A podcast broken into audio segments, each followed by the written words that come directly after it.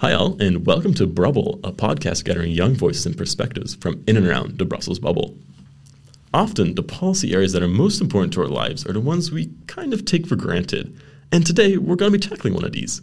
In the wake of COVID, Ukraine, a generational shift towards sustainability, farming and agriculture has become a dynamic policy space. We're going to be looking at this policy space and what the current state of agricultural policy is in the EU and what the challenges are that it's currently weathering. To join me in doing this is Natasha. Natasha, how are you doing? I'm doing very well, thank you. I always start by asking the weather. I, I think it's a Dutch trait of mine, but uh, how's English, the weather for the you? English like talking about weather as well, so I'm very comfortable with this with this question. uh, it was a beautiful day today. Yeah, nice crisp autumn day. Ah. kind of my favorite kind of weather, actually. Yeah.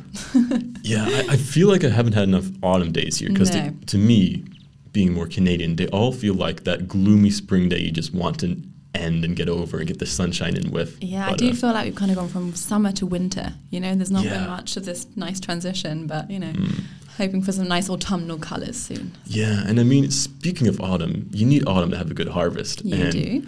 with a good harvest, you need agriculture. Indeed. And agriculture is a topic close to your heart. Very close. Yes. Do you want to tell the viewers a bit, or the listeners, sorry, what you do, what you do in life, why agriculture is a topic I invited you on to talk about? Absolutely. Well, as you said, my name's Natasha. Um, I'm an agri-food journalist in Brussels. I actually work for Euractiv, so that's a media network.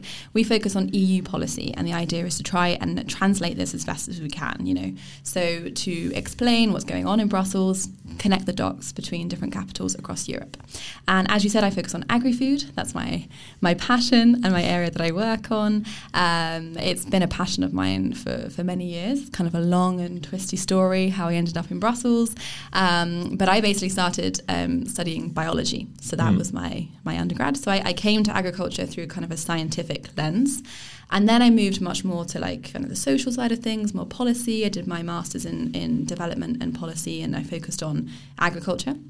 Um, and then I actually worked on farms for many years. So I was- Really? yeah, so I was actually, you know, putting my hands in the ground, like doing doing the farming stuff, planting trees, working on all kinds of different farms. I was working in France and in Greece. Um, and, you know, the more I was working on these farms, at this point I felt like I had a kind of a scientific perspective.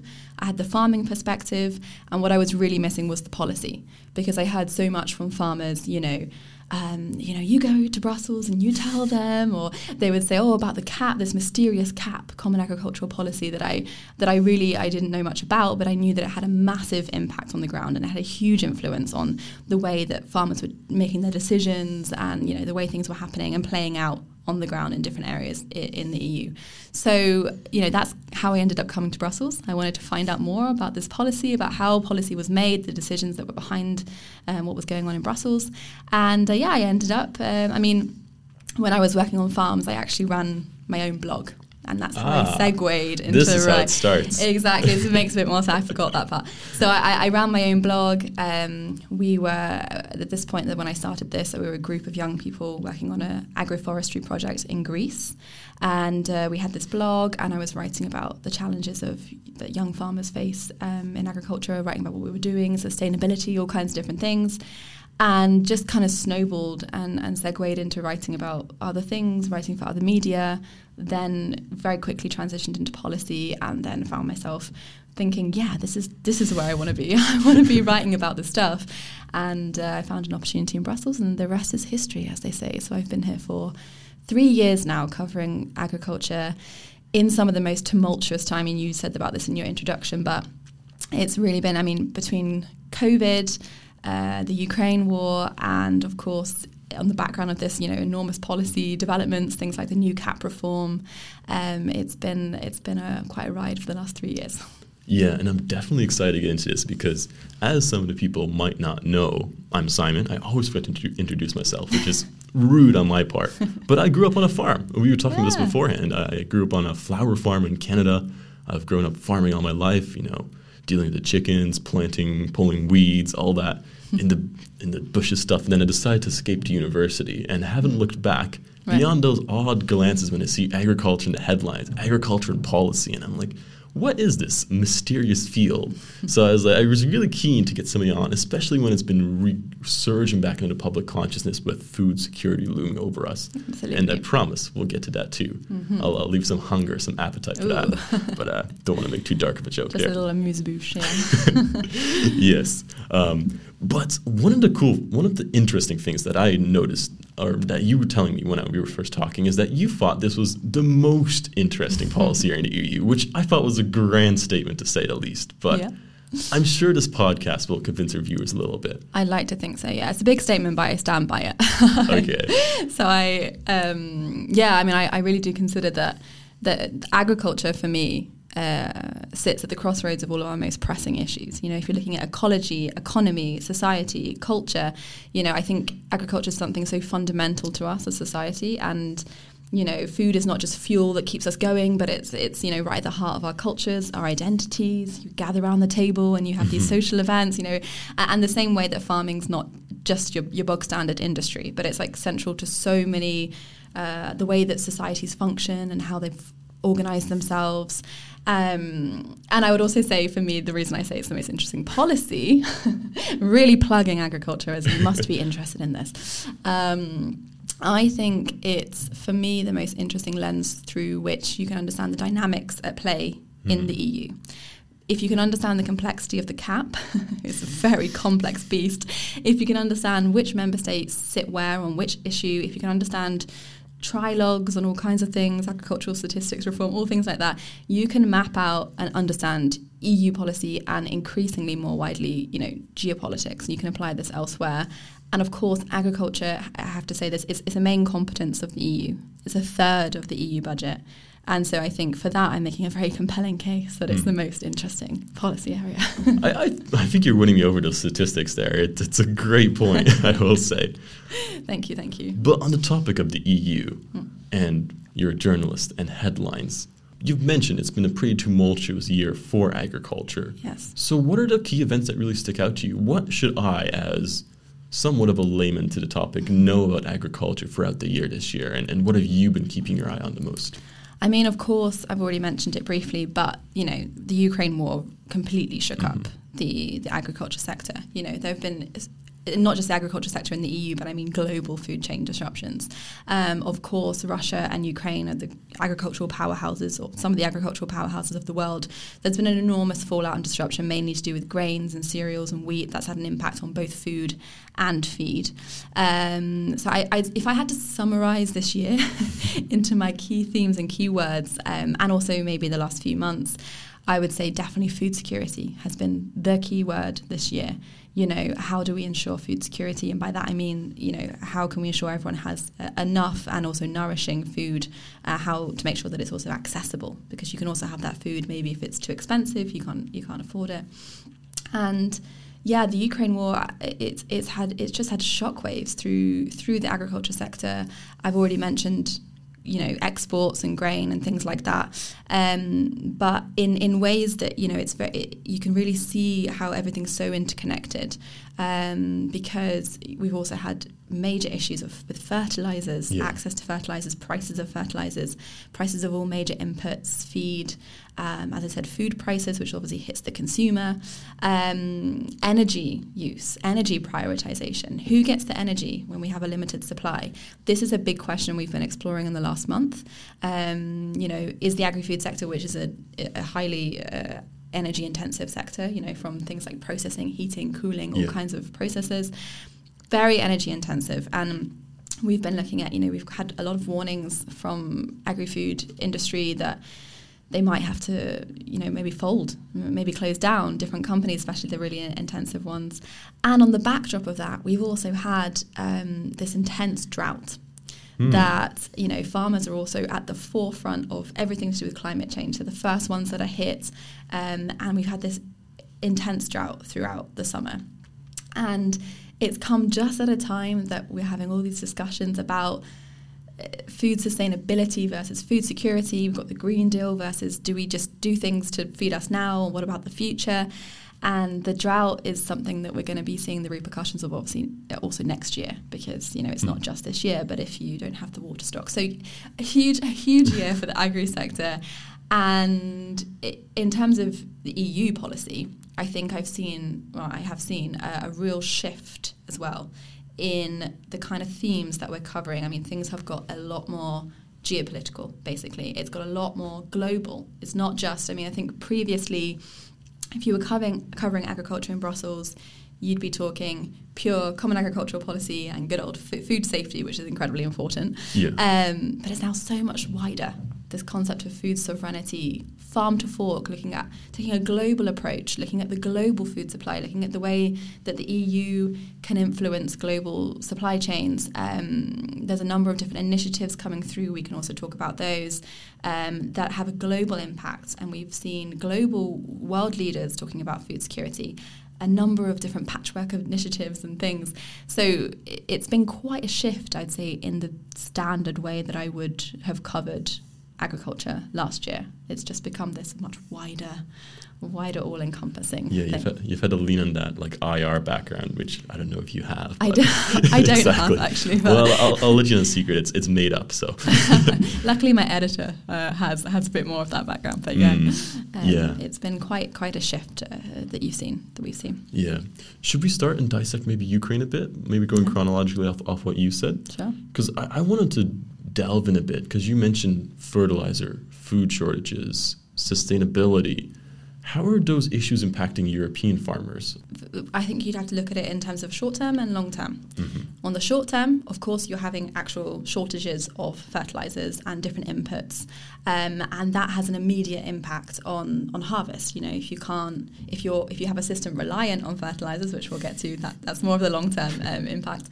Um, then of course you you can't produce as much, and mm-hmm. of course you can't produce in the same ways as you can. It's an enormous concern. It's raised your prices. I mean, I mean, you've seen farmers this year squeezed really between everything. You've been yeah. seen squeezed between the energy prices, between rising input costs, as well as climate change on the other hand, and drought. I mean, farmers are under intense, intense pressure. And in terms of the way that it's changed this year, yeah, I mean, you we literally they literally have had issues accessing the things that they need to produce. And then on the long term, of course, the conversation's also shifted to well, how do we move away from systems that are so reliant on fertilizers, energy, these different components. Lots of different conversations there happening um, about what the future of farming will look like, um, how we can reduce our reliance and uh, look at alternatives or look at alternative energy production. We've seen energy and agri kind of merging. How mm. can farmers produce their energy and help contribute to the energy crisis? So it's really shaping the way they do business now, and it's really shaping the way that the, the, the path that, that, they will take also for the future. Yeah, interesting. Because I think that path towards the future is quite a twisted road sometimes. Yeah. Because mm-hmm. not only is Ukraine a big, you know, black hole, if this keeps going on the same trend to next year, will we see a worsening of the current state? Because I assume that had some fertilizer built up, for instance. Because I think Russia's the biggest supplier, Ukraine is second biggest. Mm what's next, right? Yeah, I mean, and even the grain market. So definitely, definitely. I mean, the the Ukraine war has seen the EU kind of scrambling for different suppliers of. So we're talking mainly about potash here, which is a key ingredient in, in fertilizers. Um, and that's been the main kind of shortage because of the sanctions on, on Belarus. And as you said, correctly, very correctly, it comes from Belarus and, and from Russia.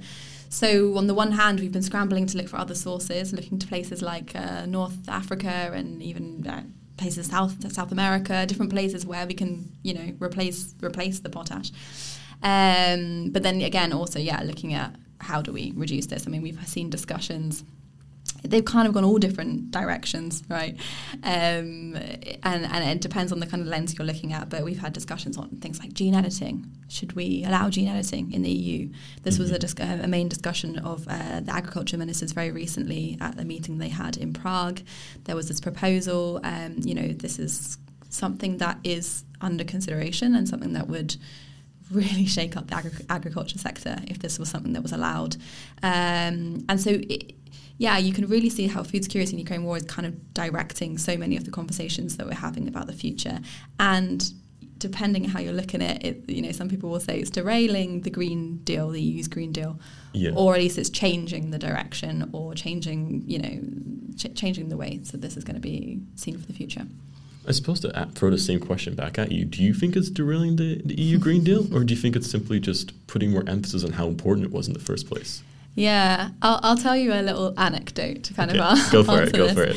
So I actually was away over um, the the day that the Ukraine war broke out. I was to have a little holiday, like a three day holiday. Nice. you know, it's one of those things you think, yeah, no, I can take three days. What's what's the worst? It's happen? February, whatever Yeah, happens, nothing's going to yeah. happen. It's going to be fine. And no, I go three days. And I came back and I said, my goodness, they've just thrown everything under the bus. You know, everything that I've been working on, everything Yeah. that I thought we were working towards, all of the policy initiatives and different things, it was suddenly just like throwing them out the window. I mean, it's true at a technical level that there have been a number of derogations from green measures, right? So in the Common Agricultural Policy, there's a number of sustainability measures that you have to do things like you have to rotate your crops and leave some land fallow, is what they call, you know, or leave it basically leave it alone for, for biodiversity. yeah. And farmers are paid to do these these good sustainable practices. And this is one of the first things that fell when the Ukraine war Really? happened. Yeah, so they said a temporary temporary derogation. Let's see how long this goes on for because they keep talking about you know extending it and extending Yeah. it.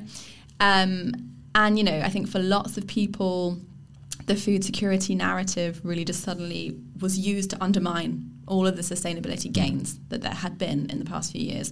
It's very true that between COVID and the Ukraine war, the Green Deal, I mean, the Green Deal was conceived in, a, in another world, a world before. A world of COVID. a world before these these these things. I mean, it, Yeah. it's changed the face of, of things a lot, and uh, you can see that reflected in conversations. I mean, there's right now there's conversations on how we the EU has set out an ambition, the Commission set out an ambition to half the use and risk of pesticides by 2030. And they've basically, there's this uh, sustainable use of pesticides regulation through which they, there's a number of different kind of national targets they've calculated that are supposed to all add up together to this, this nice 50% reduction. And you know, agri ministers met the other day and they said we need another impact assessment on this. Life has changed now. There's been hmm. Ukraine. We can no longer, you know, not look at the food security impacts of things like halving pesticide use. So it is true that it has drastically changed the narrative and drastically changed the policy agenda. I mean, it's just it's in every conversation you're having, and people are demanding, you know, changes and reflections on on these kind of ambitions. Yeah, and I think that especially links into I think the thing that impacts the consumer the most, which is rising food prices. I, I go to buy my favorite meal and it's two euros more expensive. As Yep. as a poor lowly intern esque person here, I can't afford that. Yeah, no. I mean, uh, food food prices. I, actually, this is a very interesting point because, of course, when you talk about food security, yeah, as I already said, you're talking about there being enough food, and you're also talking about making sure that it's accessible. yeah, It's not to downplay the fact that, of course, you know, you can if you can't access food. It's the same. It's the same kind of uh, the same result. you you're- know?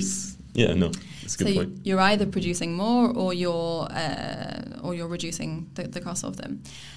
In the EU, the risk has always really been the prices. We've never really been facing a food shortage. So when we talk about food security, it's not really in the context of food shortage. It's not availability, it's mm. accessibility.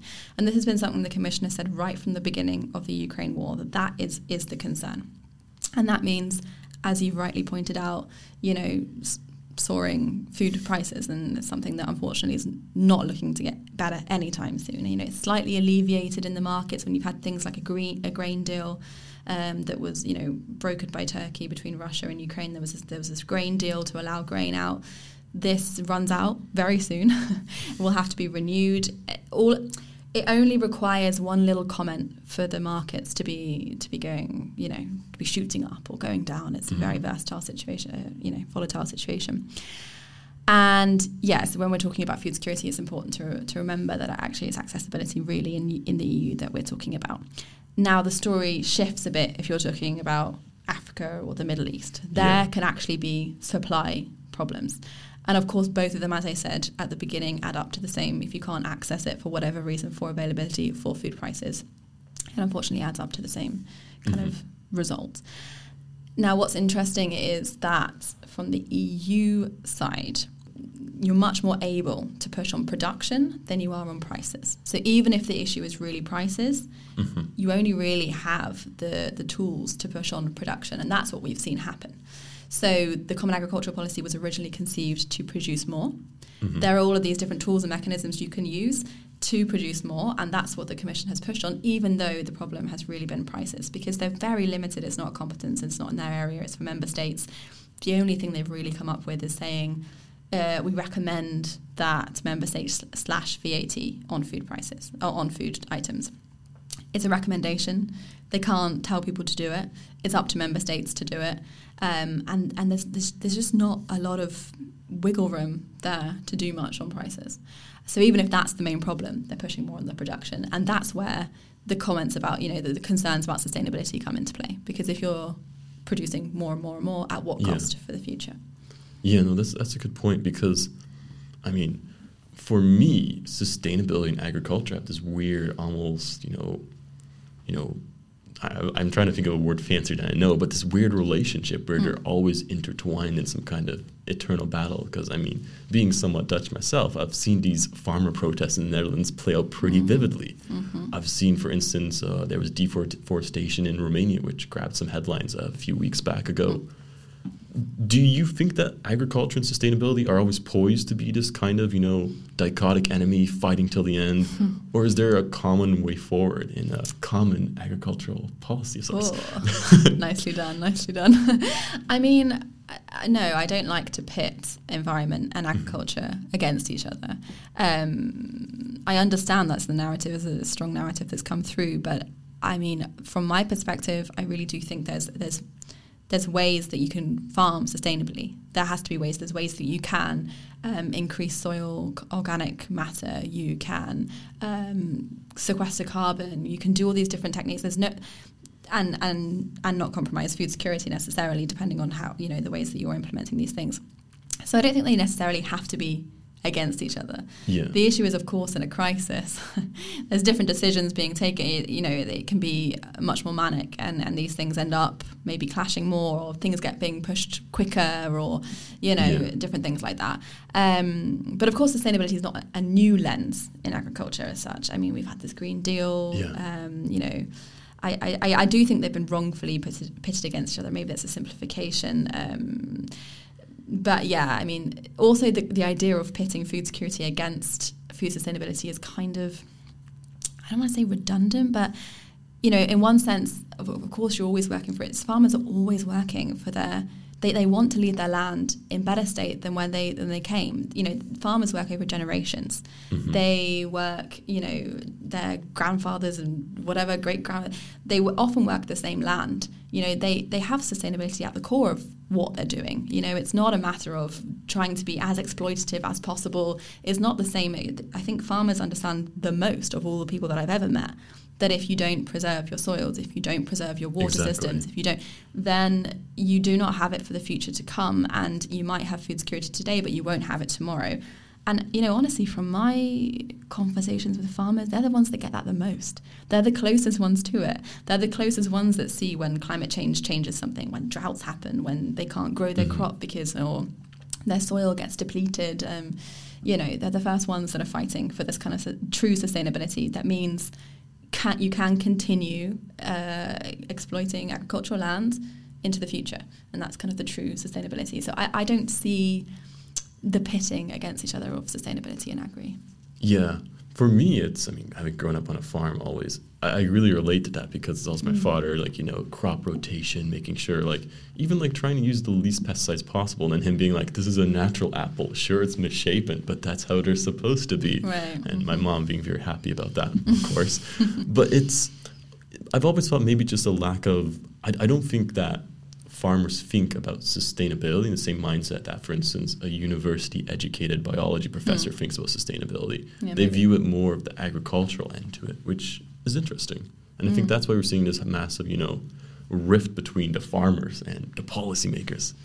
Yeah, I mean, there's always this criticism of the distance between policymakers and farmers on the ground. You know, Yeah. do they really understand the day to day of a farmer? Do they really understand the motivations? Are they really close enough to to make these kind of decisions? And you know, this I actually wrote a, a brief the other day about. Um, about EU politicians in ivory towers, you know, Yes. uh, and kind of like talking about these policies and whatever. And because I went to this farm and it was very funny to see their opinion of all these different things playing out on the farm. Mhm. And they were not very impressed with a number of things, or ambitions about organic and labeling and all these kind of things. So you, you definitely do see a gap, shall we say, often. I mean, a lot of work's been put in to try and bridge that, and actually, even part of the cap reform, which comes into play in January 2023, so the 1st Mhm. of January.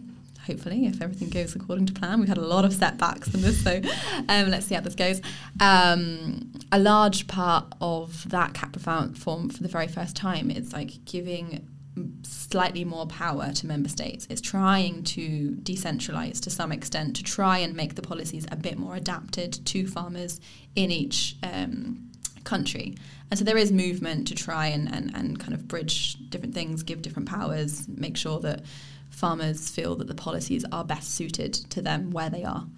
Yeah, I, I definitely agree in those points. And I mean, speaking a bit on, I guess, the sentiment around the feeling of agriculture, one of the things I did want to mention, and I noticed this following your uh, Twitter account a little bit, Ooh.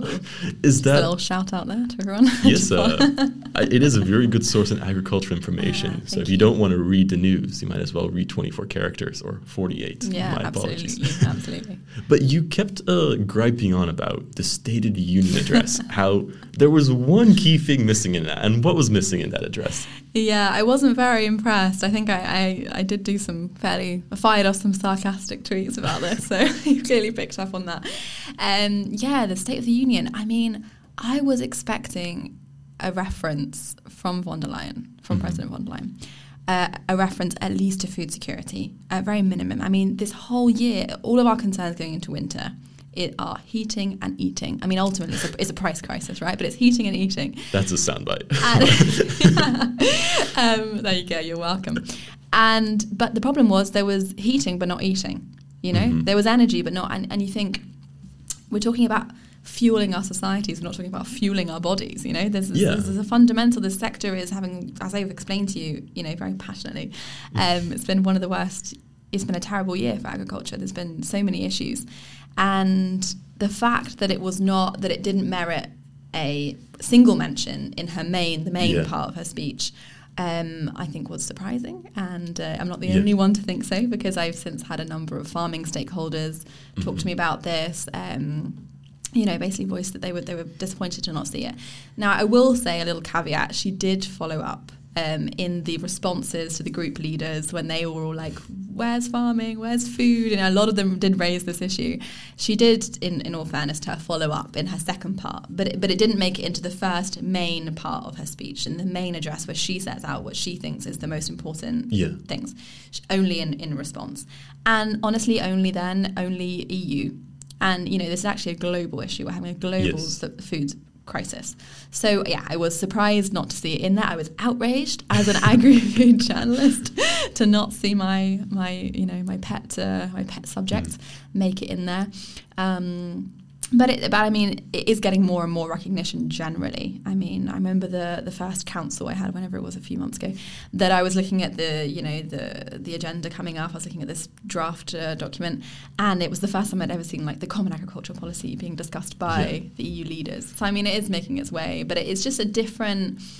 In my perspective, it's you know just as severe or just as important as energy, but we're all focusing on energy and not agriculture. Yeah, because it definitely has the makings. I don't want to jinx anything, you know, knock on wood a bit here, but it just definitely has the makings of the next big crisis, right? Yeah, I mean, it, it, I don't want it to also be too dramatic or too fatalistic about it, or too, you know. I mean, you, you got to stay employed somehow as a journalist. so- Well, it's true. No, it's a huge crisis. You must follow me on, on Twitter. No, I'm joking. I mean, you know, there's a lot of things in place working very hard. So we've got a lot Yeah. of stores and, you know, different crisis mechanisms and stuff like this. It's not to say that we should be really scared, like, that we're not going to have enough food. I think this is quite a, you know, it's quite dramatic. And, and, and sometimes that also can be, you know, that idea can be co-opted and used in different ways that can be quite problematic right mm-hmm. i think we do have to stay realistic but it is true that the sector is suffering that food prices are rising that people will be squeezed between energy prices and food prices and i think they should be you know level uh, in terms of the, the the amount of attention they both get yeah definitely I'm slightly biased, but you know, I do think. I, I, mean, it's good to recognize our bias. Sometimes. Yes, there you go. You go. I want to lean on this bias a little more because mm-hmm. you know this area a bit more than I do, and trying to wrap it all up a little more. Do you think there's anything that we should keep our eye on, or anything that we haven't discussed yet in this podcast, which people should be aware of or should seek out on their own? Um, I mean, honestly, I think we've touched upon kind of the biggest I want to say sexiest topics um, in agriculture this year. Of course, there are things that um, you know, much much wider that I think are still really important, um, and you know, things that I think people should be should really care about. For example, I think people should care about the Common Agricultural Policy reform, and people should care about the way this will play out and the way that the money is divvied up. As I said, you know, a third of the EU budget. Um, you know, an immense power to change and shift the way agriculture is produced um, in the EU. There's a whole host of other uh, issues that I think you know people should should should care about. In terms of what's coming up and to maybe keep an eye on on the you yeah. know coming in the in the coming months, the next you know on the EU policy agenda, um, I already spoke about the sustainable use of pesticides regulation, and this is going to be a, a big one because it, this is it, it's a really interesting issue. This because so we basically have this commission proposal to slash uh, the, the, use of pesticides, as I, uh, use and risk of pesticides, as I've explained. And we've got huge backlash from lawmakers. Now, I'm not just talking the ministers, I'm talking the parliament and the ministers, MEPs and ministers, both lawmakers, both on the same side, which, by the way, is rare. Like, you don't see this a lot, right? Like, you, yeah. you, you normally see more backlash from the member states, realistically. And they don't want it, but the commission absolutely just does not want to budge on this mm-hmm. even though the lawmakers don't want it. You know, yeah. there's this like they're not listening, they're pushing through on this thing, and it's very interesting. And the commission's line is the people want it, right? It's like the will of the people. We've done like surveys, and the people they want less pesticides and obviously from the member states perspective or from you know different stakeholders perspective it's more about the reality so this is going to be like, I mean, it's going to be a long, it's not this year, but I mean, it's going to be over the next year, year and a half. It's going to be a big battle that's playing mm. out. And I think that's very interesting for the shaping the future of the agriculture sector.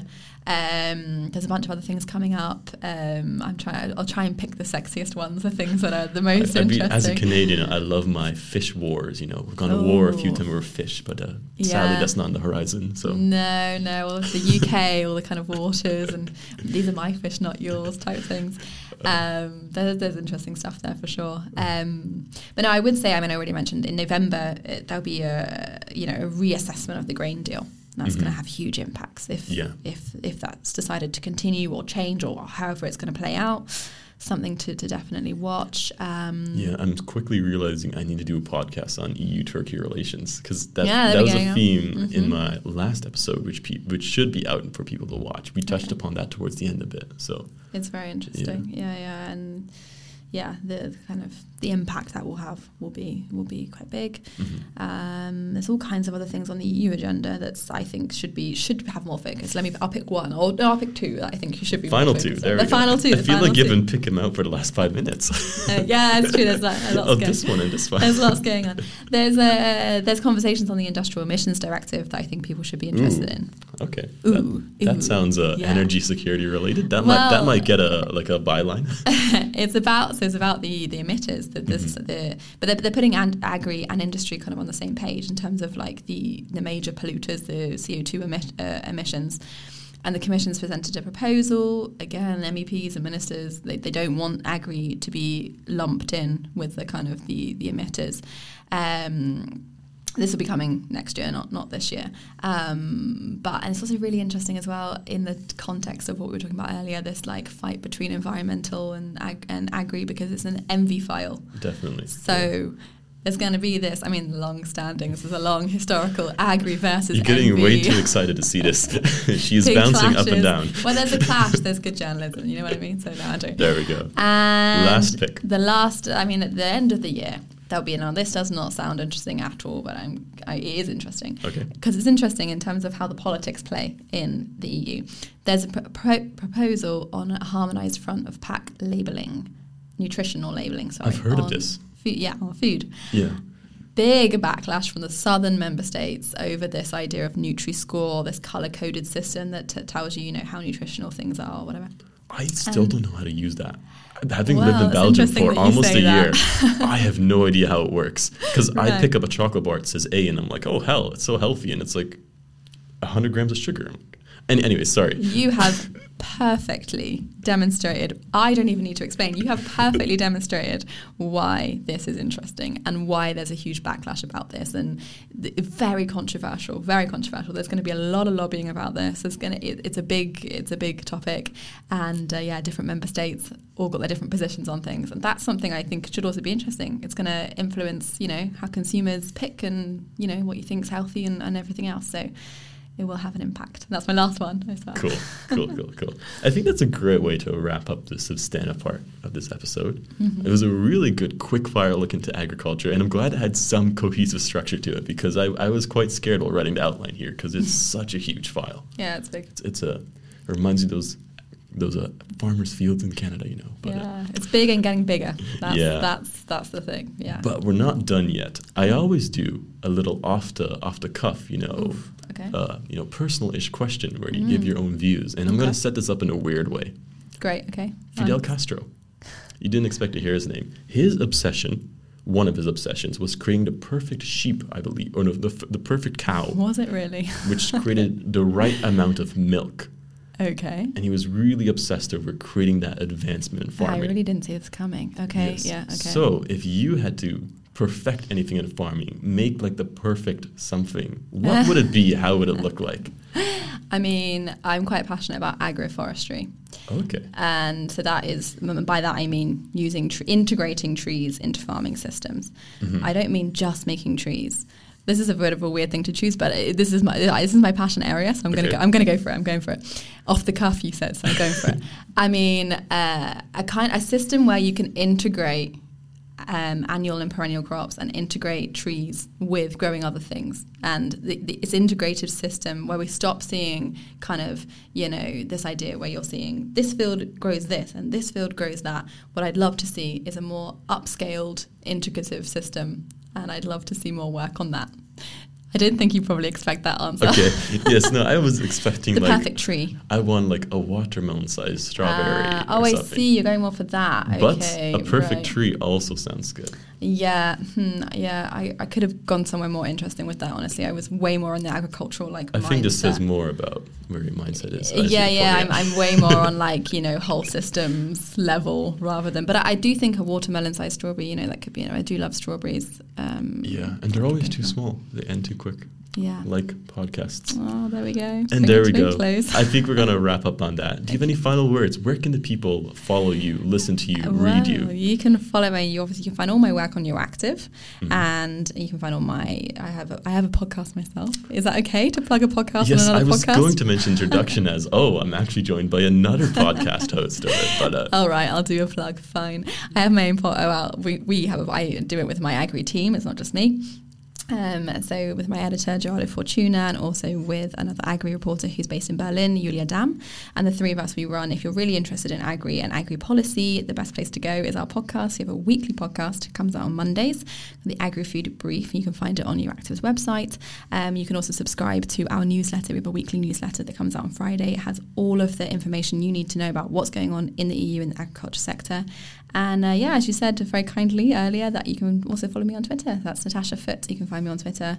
I tweet a lot about agriculture and food. So yeah, perfect. Well, it was great having you on. Thank you you've, for having uh, me. You've made me hungry enough about yeah, it's agriculture time, dinner time. It's dinner that time. it is within the top five EU policy areas for me now. Yes. There we go. Winning. Okay. all right. Perfect. I still have work for that number one spot, but that's fine. That's fine. Yes. Well, uh, I guess I'll see everybody else later then. Um, if you want to stay in, t- if you want to keep up to date with our podcasts, I think I should be releasing one another one next week. I have no idea how the order of I'm releasing these episodes is, but there will be something, and that's all I'll say. So, see you guys later. Bye. Bye. Thanks for having me.